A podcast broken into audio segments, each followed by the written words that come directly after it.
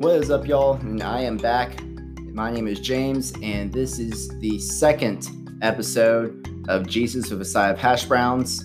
And let me tell you, I just wanted to first off by say thank you so much for the amount of support that I got um, for this podcast. I was not expecting it in any way, shape, or fashion. I was expecting nobody to listen to this podcast, and the fact that nine of y'all now have listened to it, and it's only been, I don't know, maybe six or seven days is just mind blowing to me. I know it doesn't sound like a lot, but hey, everybody's got to start somewhere. And, you know, if I even get to spread the gospel and the teachings of the Bible to just one person, even if it's just to myself, if no one else listens to this, this at least is a way for me to be able to grow in my own spiritual faith. And for the people that listen to this, thank you. I hope this helps you as well. And I'm going to continue doing this just because the amount of feedback I've gotten, the amount of views I've gotten so far. I really appreciate it. And I'm going to try to make a season out of this. And I'm going to try to do at least once a week. It'll probably be released around the Thursday area. But without further ado, let's get into the second episode. So, the title of this second episode is 7.6 Billion Murderers. I'm going to get to that in a second. But let's start off with just like we did the last episode, we have a verse of the day. Today it's actually two verses. It's Joel 2.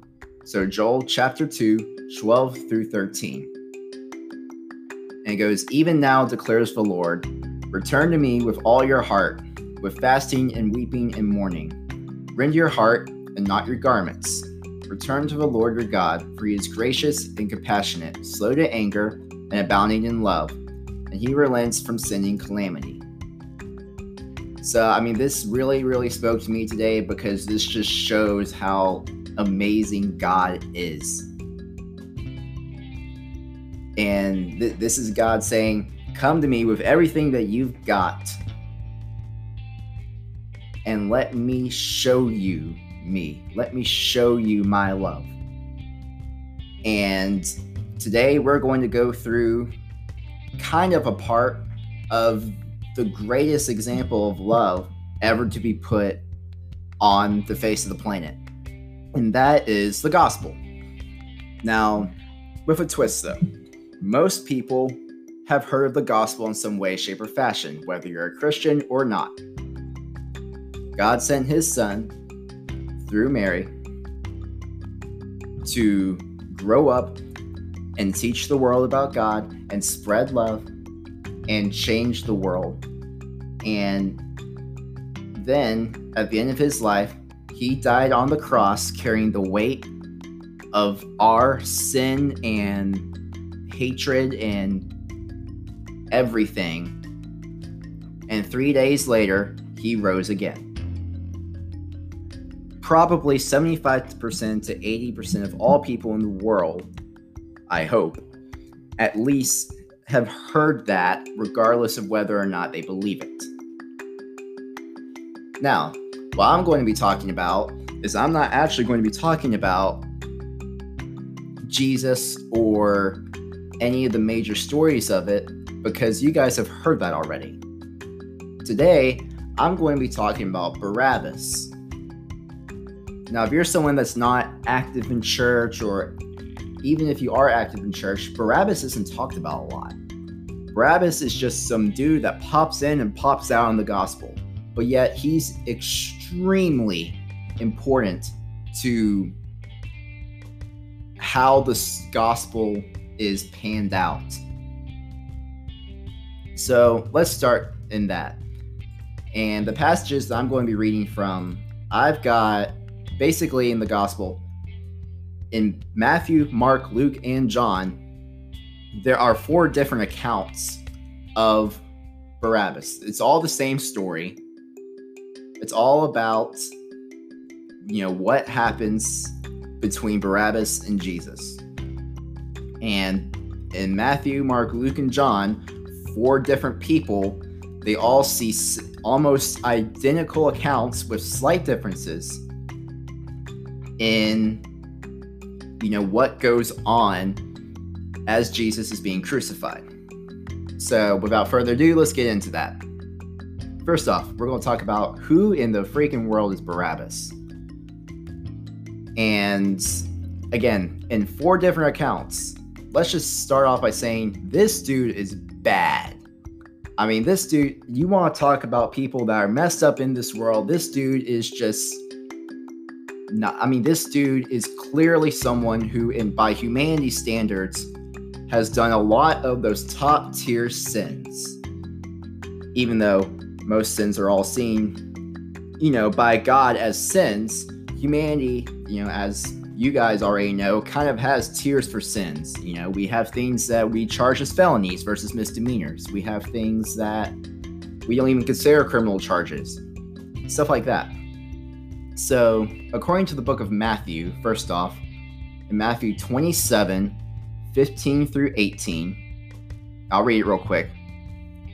So, for context, Jesus is before Pilate, and so is Barabbas, and it's Passover. And one of the traditions of Passover is that it's called the Yom Kippur tradition. I'm terrible at pronunciation. Basically, during Passover, one prisoner gets set free and one dies. And these two people just happen to be Jesus and Barabbas. So let's get into who Barabbas is first. In Matthew 27 15 through 18, it reads Now it was the governor's Pilate's custom at that festival to release a prisoner chosen by the crowd. At that time, they had a well known prisoner whose name was Jesus Barabbas. We'll get into that in a second. So when the crowd had gathered, Pilate asked him, Which one do you want me to release to you? Jesus Barabbas or Jesus who is called the Messiah? For he knew it was out of self interest that they had handed Jesus over to him. Now, Jesus Barabbas in direct, this is the NIV version of the Bible, and not every version has this, but I picked this and I normally read out the NIV version. Jesus Barabbas is a direct translation for Son of the Father. Not everybody knows exactly what Son of the Father necessarily means. But some people believe that, you know, Son of the Father can mean simply just the son of a human. It could mean the son of the father being like a Jewish religious leader there's a lot of things it could be, but my take of it is regardless, Barabbas is a human. He is not some amazing identity that should be worshipped and amazed and all that. But regardless, he was a popular dude. He was a popular criminal. Let me, now let me get into Mark, Luke, and John now. Now, in Mark 15, verse 7, I'll read verse 6 too. So, Mark 15, verse 6 says, Now it was the custom at the festival to release a prisoner whom the people requested. A man called Barabbas was in prison for the insurrection with the insurrectionists who had committed murder in the uprising. The crowd came up and asked Pilate to do for them what he usually did. So, so far, we've got he's human, and he's a murderer, okay? And he's an insurrectionist. So this guy sounds like one of those people that would kill somebody and start an uprising. That's happened a lot in history, hasn't it? I mean, we can think back, you know, with the murder of Archduke Francis Ferdinand. I mean, that started an entire world war, and look what happened to it. But anyway, continuing on, now we're in Luke Luke chapter 23, verse 19. We will read verse 18 for context. Verse 18 says, But the whole crowd shouted, Away with this man! Release Barabbas to us. And verse 19, in parentheses, it says, Barabbas had been thrown into prison for an insurrection in the city and for murder. And then finally, in John, it's John chapter 18, verse 40, it's the very last verse of the chapter. Verse 40 says, They cried out again, not this man, but Barabbas. And Barabbas was a robber. So, overall, Barabbas isn't a cool dude. This dude is a rebel. He's an insurrectionist. He's a murderer. And he's a robber. And these are these are four different people, St. Matthew, Mark, Luke, and John, that all are I mean they we would consider them good people. They were followers of Jesus, or if they weren't followers of Jesus, they were followers of disciples that were followers of Jesus. These were good people. And all four of these guys cl- would classify Barabbas as either insurrectionist, a murderer, a robber, or a rebel in some way, shape, or fashion. So let, let's keep that in mind as we're going on through this story. So now I'm going to go back. I'm going to read Matthew 27, and I'm going to read from 11 all the way to 26. So let me get through all of that, and then we'll keep going. Okay.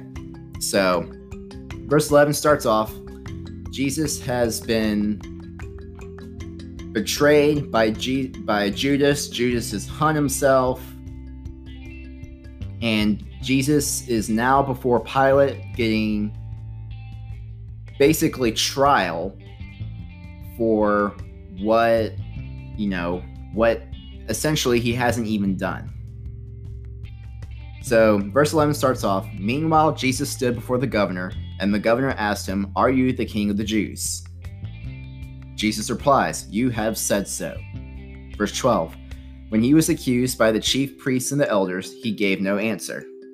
Verse 13 Then Pilate asked him, Don't you hear the testimony they are bringing against you? Verse 14 But Jesus made no reply, not even a single charge, to the great amazement of the governor. Verse 15 now it was the governor's custom at the festival to release a prisoner chosen by the crowd. At that time, they had a well known prisoner whose name was Jesus Barabbas. Again, we talked about that. That means son of the Father.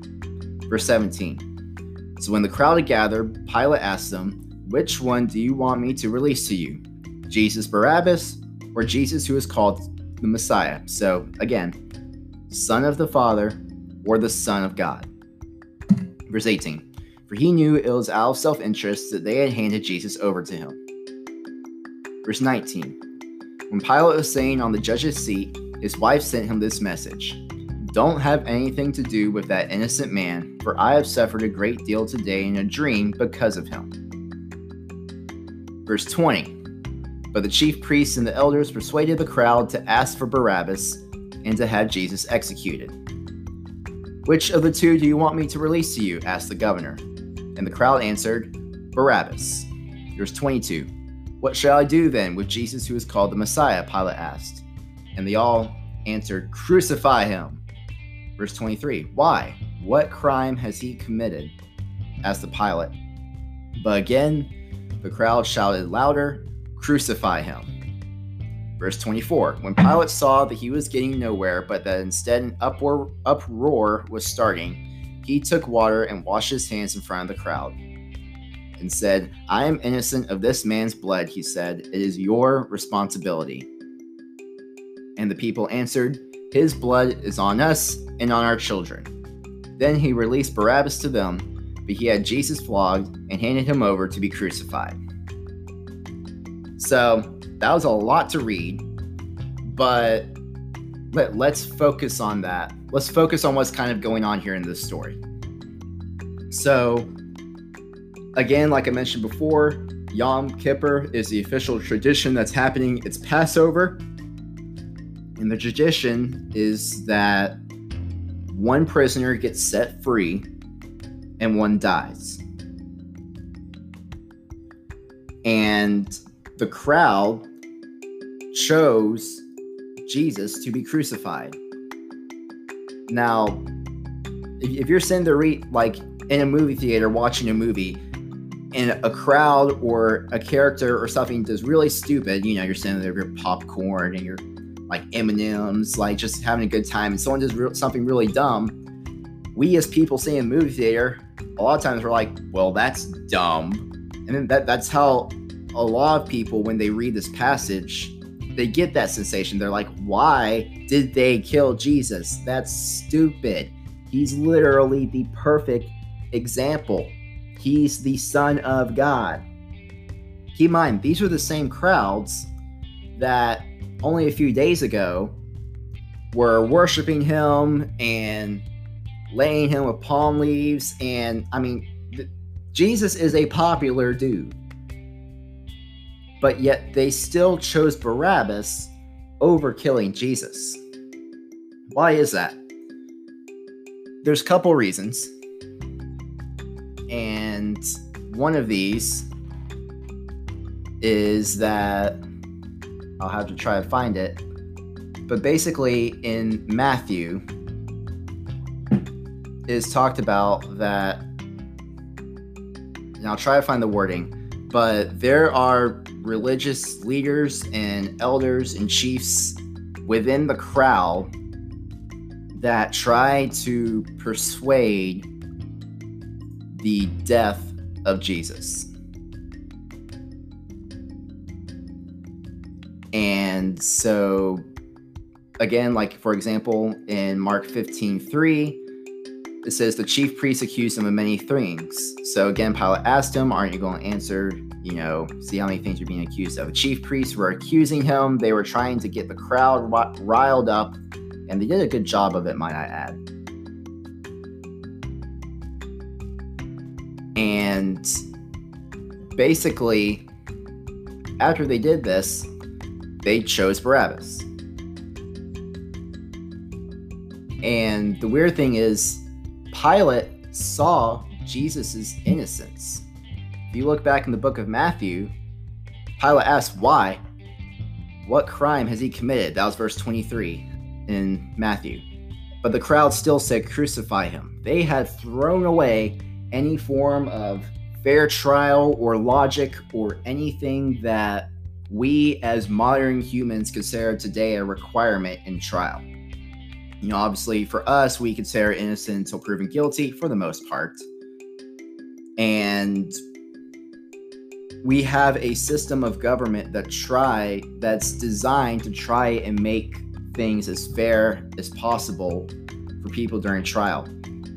But all it took was some religious leaders to get together and say, I'm accusing Jesus of this, this, and this and choose Barabbas over Jesus, please do it. And the crowd got angry and furious and riled up, and they chose Barabbas over Jesus.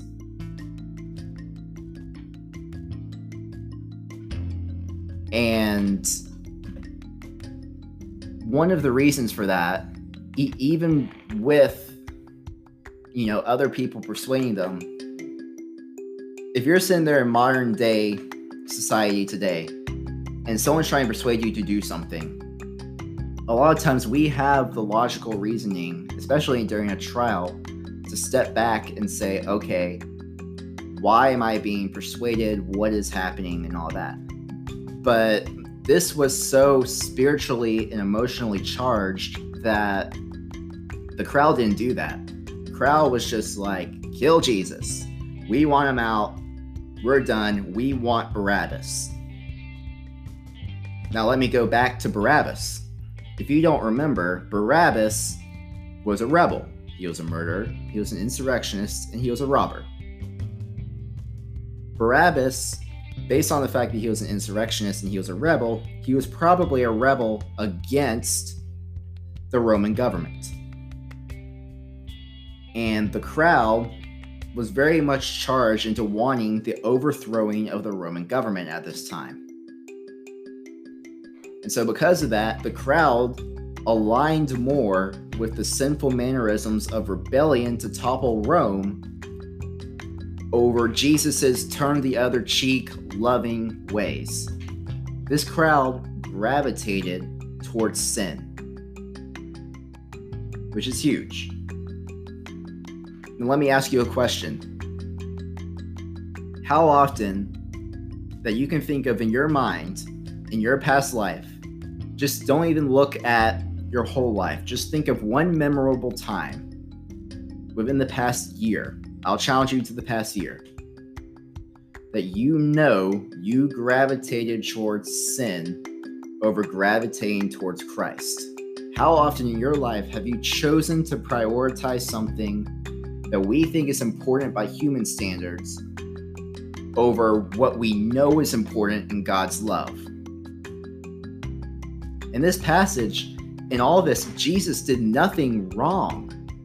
Jesus was the Son of God, He was the King of Kings. I mean, this dude is the Messiah. He was going around healing people, not killing people. He was the perfect example and the only perfect example we have in human form in the Bible. But yet they chose Jesus to die. And Jesus died carrying the sin and carrying the weight of the sin that Barabbas committed. Barabbas was the murderer. Barabbas was the robber. Barabbas was the insurrectionist. He's the one that deserved to die but yet Jesus carried that weight of sin with him. And now allow me to point out that we, in some way, are Barabbas too. And that's the point of the title of this episode 7.6 billion murderers. Of course, I'm not everybody's killed people. I hope not. But we all are messed up too, like Barabbas, in the sense that we all sin and we all fall short of the glory of God. And everything that we do in our world is full of sin and demoralization and idol worship and hatred and murder and rape and all these other things. And we deserve what punishment and judgment comes from our sinning. But yet, God loves us so much that he sent his son to die for you and carry the weight of your sin off of you so you can have an everlasting relationship with God and life with God after you pass off of this earth. And that is the gospel. Is that not an amazing story? Even though Barabbas should have died, Jesus did, and Jesus carried the weight of Barabbas, just like he carried the weight of your sin too. If that's not a reason to love God, if that's not a reason to take this message, take this amazing and terrible story at the same time and spread it to the world, then I don't know what is. Thank you all for listening to today's episode. I've had a lot of fun with this episode, and I'll see you next time.